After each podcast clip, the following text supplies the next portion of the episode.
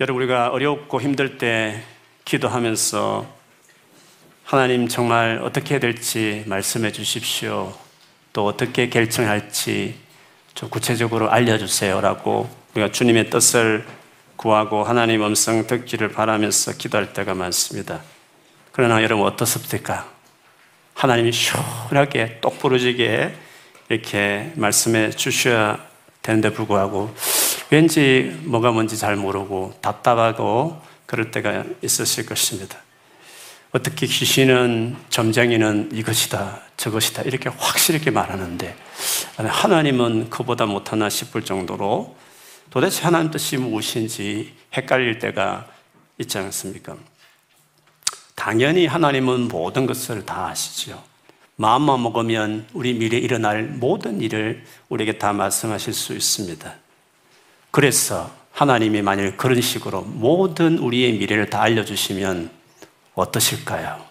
우리의 삶이 정말 좋을까요?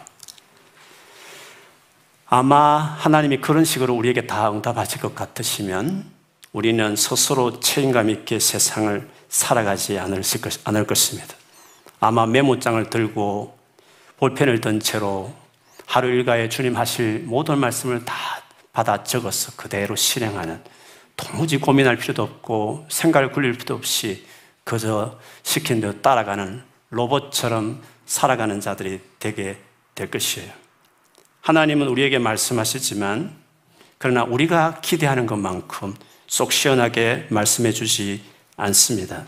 때로는 실수하는 것 같고 내가 열심히 한다 치 분별한다 치지만 뭔가 잘 어리석어 잘 몰라서 때로는 고집으로 혹은 자기 욕심에 얽히고 설켜서 잘못된 선택을 함으로 어려움을 경험할 줄 아시면서도 두실 때가 있습니다. 그 부작용으로 어려움을 당했을 때 하나님 뒤수습하시고 그런 가운데 도와주시기도 하시지만 차라리 그렇게 대하여 우리가 스스로 독립적으로 자라는 자녀, 자녀, 건강한 자녀로 성장하기를 바라시기 때문에 주님은 우리를 그렇게 인도하시기를 원하시는 것이죠. 그렇기 때문에 우리가 반드시 주님과 주님 예수를 믿고 난 이후에 하나님과 교제하고 동행하면서 알아야 될 첫 번째는 하나님은 우리의 자율권을 침해하지 않는 선에서 그러니까 스스로 책임과 있게 살아갈 수 있는 선을 유지하시면서 우리에게 말씀하시고 인도하신다는 것입니다. 그렇기 때문에 하나님께서 우리에게 하실 말씀들을 기대할 때 마치 청사진처럼 미래에 확 일어날 일들을 1년, 2년, 10년, 20년을 나의 장래까지 확 비전을 그냥 보여주시기를 기대하는 것은 어리석을 뿐만 아니라 응답도 되지 않을 것입니다. 물론 큰 목표를 전해주는 것도 있겠지만 과정과 프로세스가 어떻게 될지는 주님께서 말씀하지 않는 것이 우리를 위한 것이기 때문에 그렇습니다. 주님이 우리에게 말씀하실 때는 당장 지금 순종할 부분에는 말씀하십니다. 나는 이것을 듣고 싶지만 아니야, 너는 저 사람하고 화해해. 그 말씀을 계속 줄 것입니다. 그러나 우리는 듣고 싶은 것 듣고 주님 말씀하신 것을 무시하죠. 왜? 내 필요가 중요하니까. 내 문제가 급하니까. 그것 듣고 싶을지는 모르겠지만 그거는 내가 알아서 할 테니까 내가 말하는 이것을 하라고 감동을 줌에도 불구하고 우리는 내 듣고 싶은 대로 내 원하는 식으로 하나님을 대하니까 자꾸 주님 관계가 꼬이고 그렇게 되는 것이에요. 그래서 하나님이 우리에게 원하시는 뜻과 하나님 내게 하시는 말씀을 듣기 위해서는 반드시 알아야 될 것은 그 과정에서 분별이 필요합니다. 성경에서 분별하는 것은 하나님이 쏙 시원하게 점쟁이처럼 말하지 않는다 이 뜻입니다. 그렇게 하는 이유가 뭐라고요? 우리로 스스로 이성을 돌려서 생각하게 하시고 상황을 살피면서 옳은가 아닌지를 우리로 따지도록 독립적으로 키우기 원해서 그렇고 때로는 주변에 이미 붙인 사람을 통해서 수없이 어드바이스를 함에도 불구하고 자기가 뭐라고 혼자서 앉아서 하나님께 바로 다이렉트로 음성을 받겠다는 것들은 너무도 어리석은 행동일 수 있는 것이에요. 하나님이 말씀하시 분명하지만 하나님은 분별하도록 이렇게 상식적이고 이성적으로도 다 동원하시면서 스스로 할 수 있는 것을 자립적으로 건강하게 했어. 하나님 하신 말씀을 듣고 따라가는 방식으로 우리를 인도하시니까 얼마나 우리 하나님이 인격적이신지를 알기를 원하는 것이죠. 하나님이 실력 없어가 아니라 하나님이 능력이 없어서도 아니고 하나님이 몰라서도 아니라 우리를 위해서, 우리를 위해서 그렇게 키우면 망칠 것 같아서 우리를 다루시는 것이에요. 그러므로 하나님 뜻을 알아가는 과정이 이 같은 것을 반드시 명심해야 합니다. 그리고 두 번째로는 하나님의 뜻을 알았습니다. 너무나 큰 확신이었습니다. 그래서 시작했는데 이상하게 내가 기대한 대로 이렇게 뜻대로 순종했으니까 뭔가 기대하는 것이 있었을 텐데 생각지 못한 아니 어려운 일들을 만날 수 있는 것이에요. 아브라함이 음성도 없고 가나안 땅에 들어가도 바로 흉년을 만나듯이 그런 것입니다. 그렇기 때문에 우리는 하나님의 마음과 뜻을 아는 것과 그리고 알았다 치더라도 그 말씀에 따라서 순종하며 살아가는 이 긴 여정이 어려울 수 있는 것입니다. 그래서 언제나 신뢰하고 주님과 관계를 포기하지 않고 주님 앞에 오래 머물면서 붙잡고 살아가는 이 여정이 신앙생활이다. 여러분이 믿음 없어서 그럴 수 있지만 원래 신앙생활인 그런 것입니다. 너무 답답해하지 말고 너무 힘들어하지 말고 주님 앞에서 정말 신실하게 책임감 있게 살아가려고 하는 자세를 가지시면 주님 놀랍게 여러분 여러분들 훌륭하게 키워내시면서도 여러분 주님이 원하신 뜻 가운데 신뢰하기 때문에 인도에 가실 것이에요. 오늘 예수께서 밤새도록 기도하셔서 특별히 12명의 제자를 세우는 소위 말하면 사도를 예수께서 당신이 하나님 나라에 돌아가신 이 리턴한 이후에 지금까지 해왔던 시작된 하나님 나라를 완전히 이임할 특별한 제자들, 사도들을 세우기 위해서 기도하신 내용이 오늘 본문에 있었습니다. 분위기를 보면 오늘 보면 바로 앞에 보면 예수께서 당시의 종교 지도자들이 그렇게 싫어했던 유대교를 해친다고 생각하는 그냥 두면 안 되겠다는 위험 인물로 생각할 만큼 죽여야 되는 거 아닌가 하고 모의할 만큼 예수님에 대해서 안 좋은 분위기가 형성돼 있을 그때였습니다.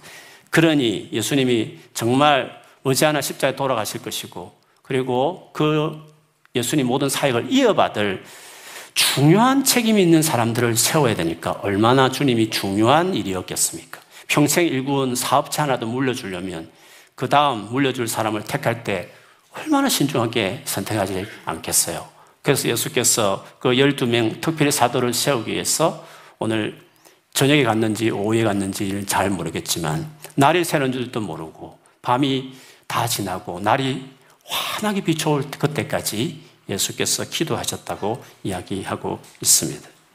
그리고 12명을 뽑아서 사도로 세우고 그들에게 모든 것을 앞으로 위임하고 그래서 그들을 위해서 초대교회가 세워져서 지금까지 그 예수 그리스도를 온 열방에 전하는 일들이 이루어지게 되었습니다. 여기서 우리가 궁금하게 생각할 것이 하나 있습니다. 예수님 같이 기도 많이 하시고 주님과 직통으로 아버지와 교제하신 그분께서 12명을 뽑는 것이 그렇게 오랜 시간이 걸릴 필요가 있었을까? 주님 12명 명단을 보여주세요 하면 끝날 일을 아니 그렇게 12시간도 걸릴 수 있는 그 긴긴 시간을 날이 밝아오는지 모른 채로 하나님 아버, 아버지 앞에 나아가서 그렇게 기도할 이유가 있었을까 하는 것입니다. 무슨 말입니까? 하나님 뜻을 안다는 것은 하나님의 마음을 얻는다는 것은 그만큼 투자하는 것입니다. 한두 번 기도해보고 작정해보고 없네, 안 들리네, 그렇게 할 문제가 아닌 것입니다. 하나님은 절대 우리 로봇처럼 인도하지 않습니다. 우리가 생각할 노력, 꼼꼼히 따져봐야 될 수고들, 가정들 다 skip한 채로 그냥 하늘에 툭 음성 들리듯이 그런 식으로 주님께서 나를 인도하실 것이다. 천만의 말씀입니다. 하나님 몰라서 그렇습니다. 하나님은 우리를 그렇게 독재자처럼 시킨 대로 따라가는 움직이는 존재로 우리를 부르지 않았기 때문에 그렇게 하지 않습니다. 그래서 우리가 하나님이 그렇게 우리를 다루시다 보니까 하나님이 조심스럽습니다. 조금만 더 많이 가르쳐 주면 이 친구가 자기 의지를 다 포기하고 생각을 다 포기하고 그저 내 따라 하겠다는 종처럼 노예처럼 움직일 것 같으니까 조심조심. 그러다 보니 신중하게 마음을 다해서 책임감 있는 태도로 서기까지 주님 편에서 얼마나 많은 고민을 하시겠습니까? 그렇기 때문에 주님과 동행한다는 것은 주님의 음성을 듣는다는 것은 주님의 뜻을 알아간다는 것은 인격적으로 주님 앞에 꾸준하게 자기 삶을 트림이 헌신하는 것이 필요한 겁니다. 들쑥날쑥하고 이랬다 저랬다 하고 필요할 때만 기도하고 도대체 이래가지고 어떻게 주님과 동행하겠다는 말씀입니까? 계속 매일매일 주님 앞에 자기 삶을 드리고 그분과 시간을 보내고 그리고 주님 앞에서 순종하면서 자기 삶을 세워가는 그 긴 여정과 그 신실한 신뢰 관계 속에서 주님께서 말씀하시고 말씀해도 로봇처럼 움직이지 않고 책임감 있게 자기가 잘 살아갈 수 있기 때문에 그런 것이에요. 하나님 음성 듣기는 스킬도 아니고 은사의 부분도 아닙니다. 하나님 앞에 묵직하게 오랜 시간을 들여 신실하게 삶을 들어야 그 안에서 이루어지게 되는 것입니다. 그래서 그렇게 분별하라고 우리에게 말씀하시는 그 이유는 헷갈리니까 분별하는 거 아닙니까? 왜 헷갈리게 말씀하시지? 주께서 우리로 너무나 인격도 대하시니까 네가 정말 마음을 들이고 계속 머물면 분별할 수 있지만 네가 대충 성의 없이 왔다 갔다 한두 번 기도해보고 묻는 식으로 해가지고는 헷갈리는 거다. 잘못 판단할 수 있는 거다. 그런 여지로 우리에게 남겨두신 것이었습니다. 그리고 그렇게 진짜 기도해서 온 마음을 다해서 주께서 말씀하신 12명을 주님이 세우셨어요. 그래서 오늘 명단이 쭉 나오면 그 중에 우리가 한 명 포커스, 포커스를 두고 싶은 사람은 배반자가 된 가룟 유다입니다. 아니, 하나님께 응답받아서 세운 제자인데 그가 예수님을 배반한다는 것이 여러분 이상하지 않습니까? 잘못된 결정을 내린 것 같이 보이지 않습니까? 진짜 그, 그 제자 때문에 예수님이 너무나 고통스러운 배신을 당하는 그런 일들을 겪지 않았습니까? 예수님 그것을 알았을까? 예수님은 이 애가 나를 팔 사람이란 걸 미리 알았을까? 성경에 나와 있지 않으니까 잘 모르겠습니다만 예수께서 하나님 아들이니까 원래 신의 아들이니까 삼일체로 본다면 하나님이시니까 다 알았겠지. 그래서 십자가에 못 박여서 우리 죄를 용서해야 되니까 그런 역할로 미리 아시고 뽑은 거겠지. 뭐 이런 식까지 생각을 진전하시는 분도 계실 수 있었을 거예요. 그러니까 여러분 아십니까? 예수님께서 이 땅에 사람으로 오실 그때에 어떤 각오를 하고 오셨는지 아십니까? 자기를 비워. 빌리보스 2장 5절 이하에 자, 그는 원래 하나님이셨으나 동등한 하나님이셨으나 동등됨으로 있지 않으시고 자기를 다 비우시고 우리가 똑같은 인간으로 되어오셨다는 것이었어요. 그 말은 무슨 말입니까? 우리가 똑같은 한계에 자기를 집어넣었다 이 뜻입니다. 그래서 피곤하면 피곤하시고 목마르면 목마르시고 그러신 거 아닙니까? 지적인 부분도 당연합니다. 똑같은 인간으로 미래는 불확실하고 모르는 것입니다. 그분도 우리가 똑같이 주님 앞에 물어야 되고 음성을 들으면서 뜻을 구분하면서 가야 되는 거죠. 그러니까 열두 제 뽑는 것을 밤새도록 기도하면서 주님 앞에 기도하면서 했겠죠. 물론 평소에도 많은 제자들 지켜봤겠죠. 객관적으로 이성을 생각해보고 행실을 보고 인격도 보고 댐댐이도 다 보면서 믿음도 보고 순종하는 것도 다 보면서 다 종합해서 상식과 이성과 모든 사람들이 모든 걸 다 종합해보고 관계를 어떻게 맺고 있는지 다 본 다음에 그러나 하나님 앞에 그래도 책임감 있게 자기 할 일을 다한 채로 그럼에도 주님의 뜻을 구한 채로 기도했는데 그것이 한두 시간 안 되니까 12시간 꼬박 혼밤을 새면서 주 앞에 머물면서 주님의 뜻을 구한 것이었어요. 주님은 예수께서는 이 가룟유다가 어떻게 될 사람인지 몰랐던 것이에요. 물론 십자가 앞두고서 주님이 말씀하셨는지 그때는 아시고 네가 나를 팔자라고 말씀하셨지만 처음부터 물론 주님이 처음부터 알게 하셨으면 모르겠습니다. 그러나 똑같은 인간으로 계셨다면 몰랐었을 것이에요. 아버지 하나님은 아버지 하나님이 아셨겠죠. 그러면 가룟 유자 동정론, 가룟 유자는 악역을 맡았어. 한 명은 예수를 팔아야 되니까. 그래서 괜히 찍혔어, 이용당했어. 가룟자 불쌍해 그렇게 생각할 수 있습니까? 아닙니다, 여러분. 어차피 예언돼 있으니까 한 명은 그 역할을 해, 해야 되잖아. 이렇게 생각할 수도 있을 것이에요. 그런데 여러분 예언을 잘 생각해야 됩니다. 예언이란 것은 두 종류가 있어요. 하나는 하나님이 정말 작정한 게 있는 것입니다. 그것을 반드시 이루겠다 작정한 게 있었어요. 그대로 이루십니다. 또 다른 예언은 그냥 하나님은 미래를 보시는 분이니까 그렇게 일어날 것을 아시고 또 그걸 미리 말한 것은 하나님 역사하심에 도움이 되니까 미리 일어날 일을 아시고 말씀하신 게 있는 겁니다. 그러니까 그것 하나님이 조정하거나 운명신 것이 아니라 그게 일어날 것을 그냥 아시고 미리 말씀하신 게 있는 것이죠. 부모도 자녀들 보면서 얘가 저것 하겠다 미리 아는 거 아닙니까? 그래서 어떤 잘못된 행동을 할 수 있는 것입니다. 그렇다 해서 그 잘못된 행동을 부모가 하도록 푸시한 건 아닙니다. 그냥 그가 그런 아이니까 그런 경향이 있으니까 그렇게 하겠구나 하고 아셨을 뿐입니다. 미리 아는 것이죠. 가룟유다가 예수를 판 것은 하나님이 찍어서 가룟유다는 그럴 사람이 아닌데 이용당한 것이 아니라 가늠 유다의 성격과 그의 욕심이 그렇게 할 삶이라는 것을 주님이 그냥 미리 아셨을 뿐입니다. 그래서 그 일을 일어났을 때 당황하지 않도록 하기 위해서 예언하셨고 예수님도 돌아가시기 전날 밤에 초대교회가 최고 핵심 리더 중에 엄청난 그 일이 교회를 수은거를 만들 이유가 있었기 때문에 주님은 미리 그것을 사전에 그 일이 날 것을 말씀하셨을 뿐이었습니다. 아무튼 뭐 이런 복잡한 이야기를 하려고 한 것은 아니고 하나님의 뜻을 안다는 것은 그리고 하나님 뜻을 알고 제대로 순종해도 생각지 못하게 기대하지 못한 이상한 방향으로 어려움을 당할 수 있는 일도 우리에게 얼마든지 생길 수 있다는 것입니다. 주님의 뜻을 인도를 받아도 그렇다는 것이에요. 그러니까 하나님 뜻을 알고 하나님 뜻대로 믿고 순종하고 살아가는 긴 여정이라는 것이 얼마나 우리에게 믿음이 요구되는지를 말씀드리는 것이에요. 그러니 여러분 주님과 동행하는 이 삶에 많이 힘들고 어려울 수 있지만 정상이다. 얼마든지 그럴 수 있다. 주께서 우리를 너무 믿다 보니까 책임감 있게 자녀를 키우다 보니까 그렇게 우리를 대했으는 것이지 그것이 전혀 힘들할 이유가 없습니다. 신실하게 주님 앞에 서고 또 인도를 받고 인도 받았지만 어려움이 생겨도 또 믿고 신뢰하고 나가면 결국에 다 가정이 내가 원하는 방식으로 이루어지지 않을 수는 있어도 반드시 하나님 영광 받으시고 여러분을 통해서 기가 막힌 감동스러운 스토리로 여러분 인생을 장식해 주실 것이에요. 인격적으로 신실하게 책임감 있게 주님을 대하며 따라가는 사람이 되어야 될 것입니다.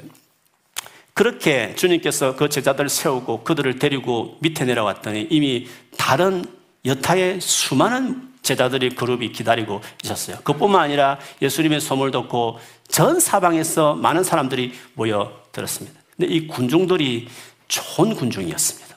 왜 좋은 군중이냐 하면 오늘 말씀해 보면 18절에 보면 그들은 예수님의 말씀도 듣고 또 자기들의 병도 고치고자 하여 몰려온 사람들이다. 그들은 자기가 고치고 싶은 자기 문제나 필요를 그것만을 먼저 목적을 둔 것이 아니라 예수님의 말씀을 듣고 싶어서 그분 입에 나오는 말씀을 듣기 위해서 먼저 왔다는 것이 얼마나 여러분 건강한 청중이라고 좋은 청중이라고 그렇게 이야기할 수 있습니다. 오늘 이렇게 예배 자리에 오셨는데 여러분이 이제 예배 자리에 오신 교회 오신 가장 큰 이유가 뭡니까? 사실 여기 와서 내 이 상황에서 하나님 내게 하실 말씀이 뭘까? 찬양 중에, 설교 중에, 기도 중에 하나님 내게 하실 말씀을 사실 기대하고 오신 거잖아요. 그러시죠? 안 그렇습니까? 하나님의 말씀을 듣기 위해서 그게 제일 교회 오는 제일 중요한 이유지 않습니까? 어, 저는 여러분 제 스타일 알지만 저는 말씀을 좀 직설적으로 전합니다. 이게 경상도 스타일로 말씀을 전해요.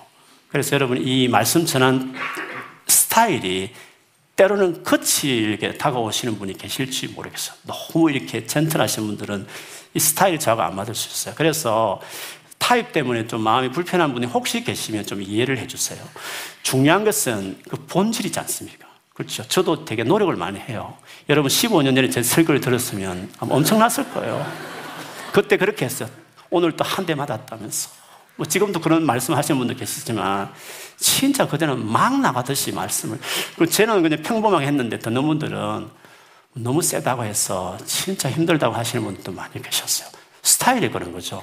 저도 많이 노력하고 있고, 어, 자녀를 다섯 명 낳다 보니까 좀 많이 부드러졌다는 말씀을 듣지만, 그래도 아마 어떤 분들에게는 되게 이게 스타일이 그럴 수도 있었어요.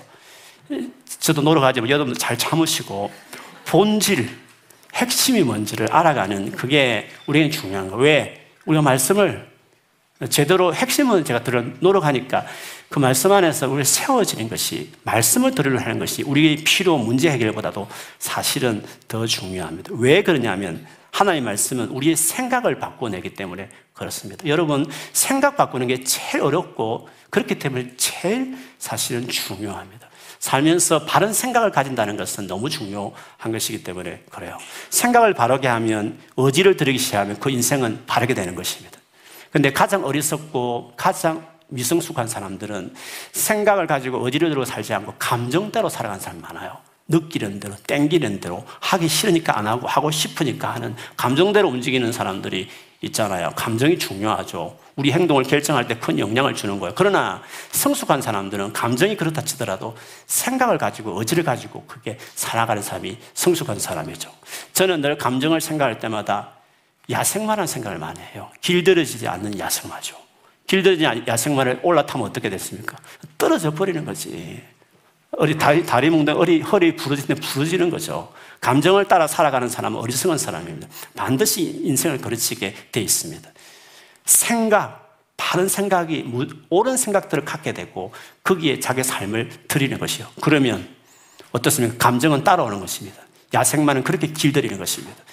감정이 붙는 것입니다. 감정 따라 움직이지 않고 바른 생각을 가지고 어디를 들고 살기 시작하면 억지같이 보일지 모르지만 힘겹게 결정해서 살지 모르지만 그렇게 계속 살다 보면 야생마가 길들여지듯이 감정이 딱 붙어서 여러분 삶을 아름답게 꽃피우게 되는 것이죠. 그래서 예수께서 말씀하시기를 내가 곧 길이고 진리라고 하지 않습니까? 길이 중요한 것입니다. 바른 진리가 중요한 것입니다. 그 다음에 그렇게 행하면 생명, 그 다음에 풍성한 삶이라는 것이 우리에게 이루어지는 것입니다. 그렇기 때문에 말씀을, 하나님의 말씀을 듣는다는 것은 하나님의 인격을 아는 것입니다. 하나님의 생각을 소유하는 것입니다. 하나님의 생각과 하나님 마음으로 세상을 살아가는 것입니다. 얼마나 놀랍습니까? 하나님의 생각으로 사람을 판단하고 인생을 이해하고 모든 삶의 수많은 주제들에 대해서 하나님의 관점에서 이해하고 살아가고 행동하니까 얼마나 그 삶이 풍성해지겠습니까? 그렇기 때문에 하나님처럼 세상을 살아가는 것은 하나님 말씀을 배움으로 하나님 말씀이 자기 안에 이식됨으로 그런 삶이 가능하게 되는 것이죠. 하나님처럼 산다는 게 뭔지 아십니까? 예를 들면 최근에 계속 인용해 드리지만 항상 기뻐하는 삶이 되는 것입니다. 모든 일에 모든 상황에 감사할 수 있는 사람이 되는 것이에요. 누가 그리스도 예수 안에 있는 너희를 향하신 하나님의 뜻이므로 그리스도 예수 안에 있는 사람은 그래서 거기서 하나님 진리 안에 세워진 사람들은 하나님의 방식으로 세상을 사는 것입니다. 하나님께서 이 땅 인간이 되어 오신 예수님은 사람은 이렇게 사는 거야. 항상 기뻐하고 모든 상황에 감사하는 삶의 방식을 사는 것입니다. 하나님이 사시듯이 사는 것은 우리가 하나님의 말씀으로 배워서 세워질 때 그 방식으로 사는 것이에요. 여러분 잘 아는 빌립보서 4장 11절에서 13절에도 그런 말씀 있지 않습니까? 내가 궁핍해서 지금 이런 말 하는 거 아니다. 나는 어떤 처지에서도 어떤 상황에서도 스스로 만족하는 법을 배웠다 했습니다. 배워 배울 것이 있는 것입니다. 어떤 상황이면 나는 비천하게 살 줄. 진짜 낭떠러지 갖고 천하게 살고 남들 알아도 못하고 사회적인 신분도 낮고 그래도 괜찮아. 풍족하게 살아도 교만하지 않고 배부르거나 굶주리거나 풍족하거나 궁핍하거나 그 어떤 경우에도 적응할 수 있는 비결을 배웠습니다. 어떻게 나에게 능력을 주시는 분 안에서 나는 모든 것을 할 수 있습니다. 예수를 믿었으면 따르기로 결정한 제자가 되었으면 그분께 그 말씀을 배우는 것입니다. 어떤 상황에도 만족할 수 있는 것을 배웠다고 말하는 바울처럼 배움이 그러면 배우면 어떻게 된다고요? 예수처럼 사는 것입니다. 하나님이 세상을 살듯이 어떤 상황 가운데서도 기뻐하고 감사하는 삶을 살아내는 자가 되는 것이죠. 오늘 그런 삶을 살기 위해서 제자들에게 주님이 하신 일은 역시 가르치는 것이었어요. 오늘 본문 앞에만 읽었지만 온 6장 끝까지 주님이 그 평지 설교라 일컬어지는 평지에서 그 모인 무리들에게 많은 병자도 고쳤지만 그러나 결국에는 주님께서 하나님 방식으로 세상을 사는 것이 무엇인지를 가르치는 티칭을 집중으로 하신 것을 볼 수 있습니다. 하나님 방식으로 살아가는 삶이 뭔가? 오늘 본문만 본다면 너희 가난한 사람들은 복이 있다. 너희 지금 굶주린 사람은 복이 있다. 너희 지금 슬피 우는 사람은 복이 있다 라고 말씀하셨습니다. 아니 이 말씀을 보면 흔히 세상 사람들이 생각하는 것과 너무 다르지 않습니까? 가난하고 굶주리고 슬피 울 수밖에 없는 상황에 있는 사람들이 어떻게 너희가 행복한 사람들이야 이 말이 어떻게 가능한 말씀이라고 할 수 있는 거 이건 너무 다른 거 아닙니까? 이거는 세상의 길이 아니고 이는 세상의 삶의 방식이 아니지 않습니까? 어떻게 주님이 이런 말씀을 하실 수 있단 말씀입니까? 물론 이 말씀 가지고 크게 두 가지로 오해하는 해석이 있었습니다. 첫째는 영적으로 해석하는 것입니다. 마태복음처럼 10년이 가난하다는 말씀처럼 아, 이 가난이라는 것은 여기서 말하는 굶주이라는 것은 여기서 말하는 설피 온다는 것은 영적인 거야.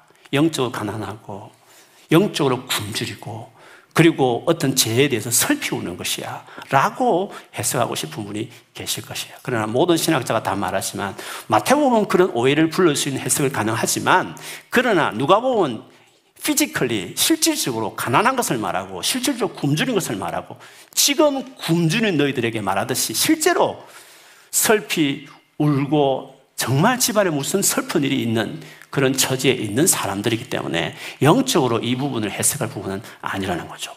또, 또 다른 하나의 오해될 수 있는 해석은 지금은 그렇지만 예수 믿기 전에는 그랬지만 예수 믿은 이후에는 달라질 거라는 의미로 설명할 수도 있는 것이요. 가난했지 예수님 믿으면 하나님 도와주셔서 잘 되게 할 거야. 지금 굶주리지 예수 믿고 나면 그렇게 안 하도록 하나님께서 먹여주실 것이야. 것이니까 복 받은 거야. 그리고 슬피 울고 있지만 하나님이 울지 않고 웃게 하는 일들을 해주실 것이야. 라는 것으로 이 부분을 해석할 수도 있습니다.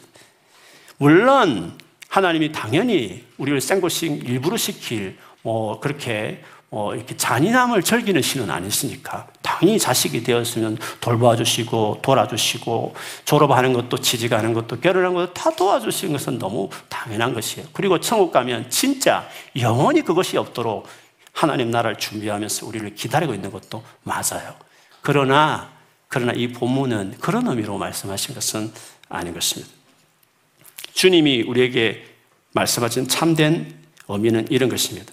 예수님은 가난하고 굶주리고 슬피 울 수밖에 없는 상황에 있는 지금도 복이 있다고 하신 것인데 그거는 그런 상황에도 불구하고 넉넉히 그 상황을 이겨낼 수 있는 소유한 하나님 나라가 가져온 그 풍성한 은혜가 그 하나님 나라의 소유한 그 기쁨이 너무 크기 때문에 세상적으로 가난하고 굶주리고 여러 가지 슬피 울 만한 사연들이 많이 발생한 상황에 있더라도 네가 받아들인 네가 관계 맺으신 네가 동행하시는 하나님과의 그 동행하는 삶이라는 게 그 모든 것을 뛰어넘을 만큼 커버할 만큼 넉넉한 은혜가 있는 것이기 때문에 그런 은혜를 받은 너희 정말 행복하다.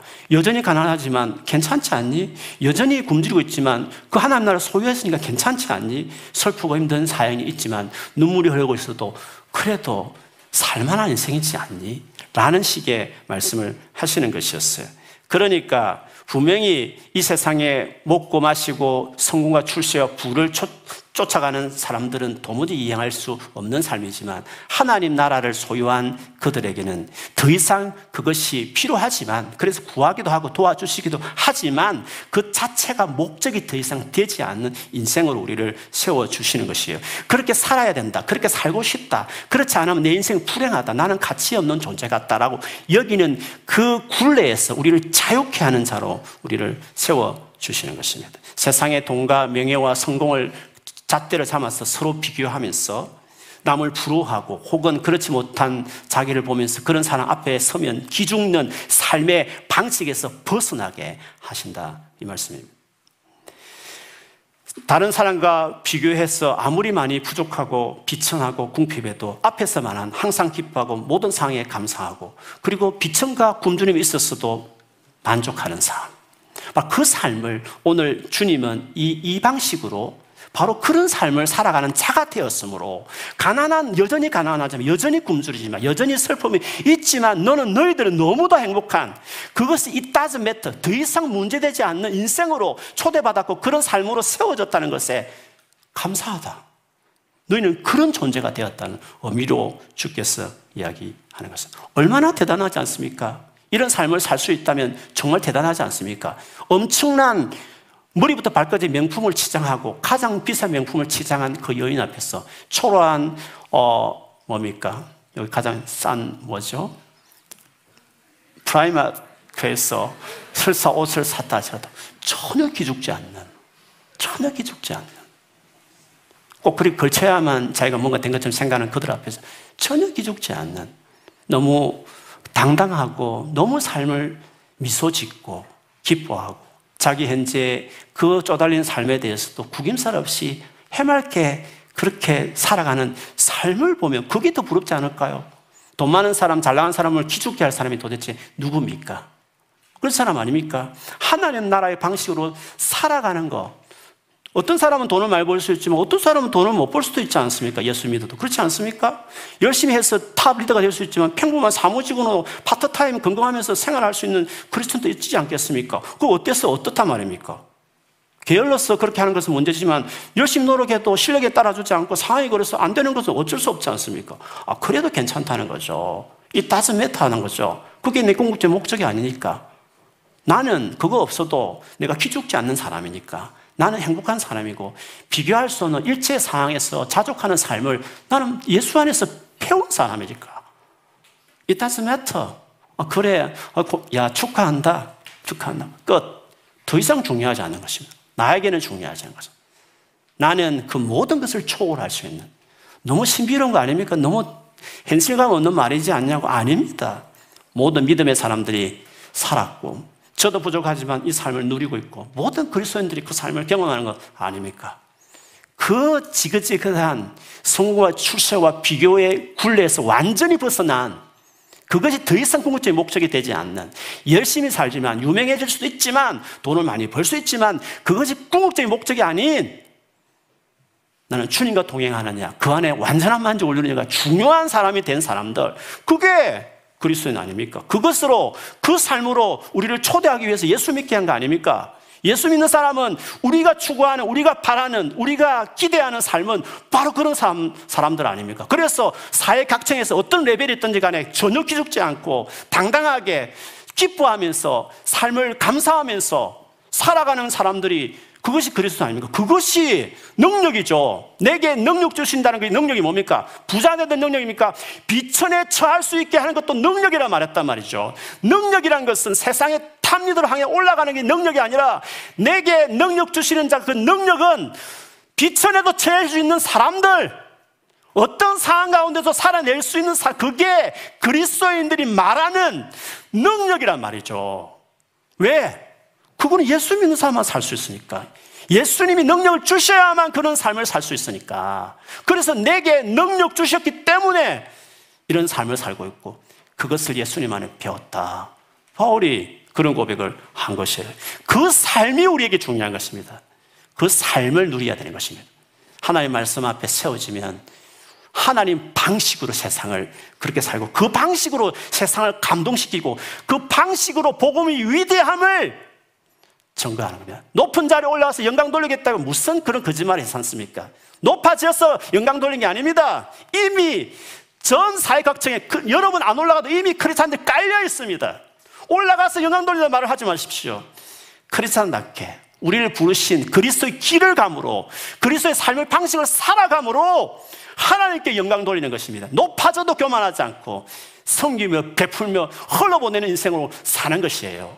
그러니 그리스도의 길이라는 것은 오늘 그리스도 안에서 이런 만족하며 살아가는 삶을 이야기하는 것입니다. 우리에게 있어서 이것이 주님 우리를 부르신 목적인데 이것을 가장 방해하는 것이 있습니다. 그것이 뭘까요? 오늘 주님이 화 있다고 말씀하신 사람들이었어요.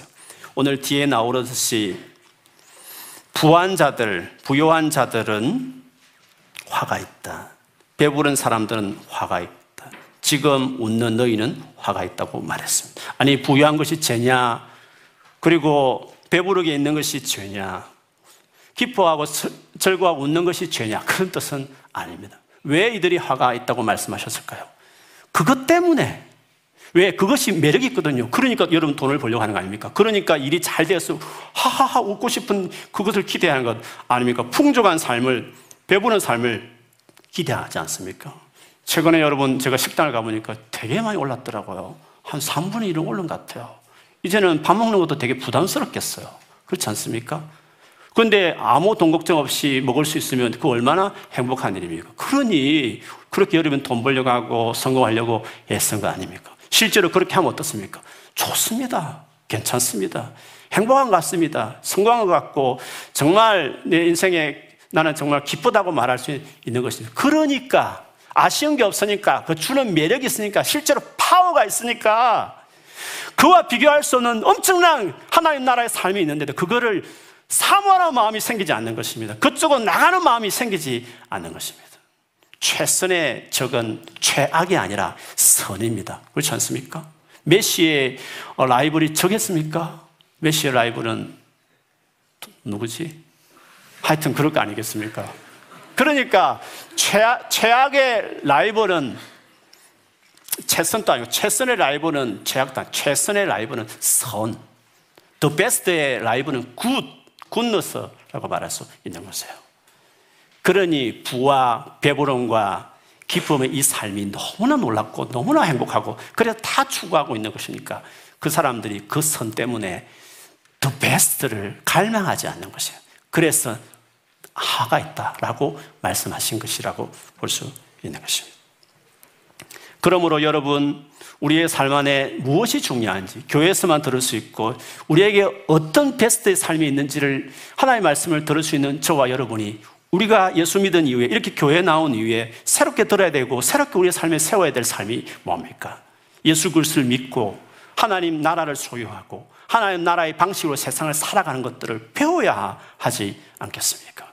그렇기 때문에 그 과정이 어떻다고요? 주님이 인격적으로 다루다 보니까 복잡하고 시간이 걸리고 그냥 믿었다고 기도한다고 확 이루어지는 식으로 주님이 다루지 않으니까 시간을 가지고 마음을 들여 헌신하면서 꾸준히 주님과 관계를 쌓아가면서 그분이 누구지를 배워가고 그분의 삶의 방식이 뭔지 익혀가고 순종해가면서 살기 시작하면 놀라운 삶이 있습니다. 놀라운 삶. 놀라운 삶을 여러분 경험하게 되실 것입니다. 여러분, 우리가 연애해서 결혼해도 부부가 얼마나 맞춥니까? 그렇지 않습니까? 계속 맞춰가는 일들이 얼마나 많습니까? 우리 윤수현 집사님도 그렇지 않습니까? 네. 억지로 고개를 숙이지만, 어쨌든 많이 맞춰줬고, 우리 민우도 맞춰가고, 물론 저도 말할 수 없이 맞춰가고, 그렇게 하는 거예요. 이렇게도 맞춰가는데, 하물며 여러분 이렇게 낯선 곳에 와서 영국에 아무 연고도 없는 이곳에 와가지고 교회라는 이 울타리에서 사람 만나서 관계 맺고 교제한다는 것이 얼마나 많은 맞춤이 필요하겠습니까? 관계라는 것은 다 그런 겁니다. 하물며 하나님도 하나님이 신기를 확 드러내면 다루면 문제 없을 텐데 그분이 인격적으로 대하다 보니까 사람 관계에 관계 맺음의 과정처럼 시간이 필요하고 맞춤이 필요하고 그런 것들이 필요한 것이에요. 그러기에 교회에 와서 주님이 누군지를 배우는 것입니다. 그리고 먼저 이 길을 가는 많은 사람 도움을 받으면서 주님을 배워가며 관계 맺어가는 것입니다. 그 일에 헌신하십시오. 그것 때문에 교회 오는 것입니다. 그렇게 사시면 여러분, 여러분이 성공하든지 말든지 높아가든지 높아하지 않든지 돈을 많이 얻든지 못 얻든지 관계없이 언제나 어떤 상황에서 어느 때든지 간에 행복하고 감격스러운 삶을 살아낼 수 있는 것이에요. 그것이 우리가 누려야 될 그리스도의 길이고 주님 우리에게 초대하신 삶이라고 말하셨어요. 주님 알아가는 여러분 되길 축복합니다. 그런 놀라운 사람으로 여러분 인생이 세워지는 그런 모든 여러분 되시기를 주님 이름으로 축원합니다. 아멘.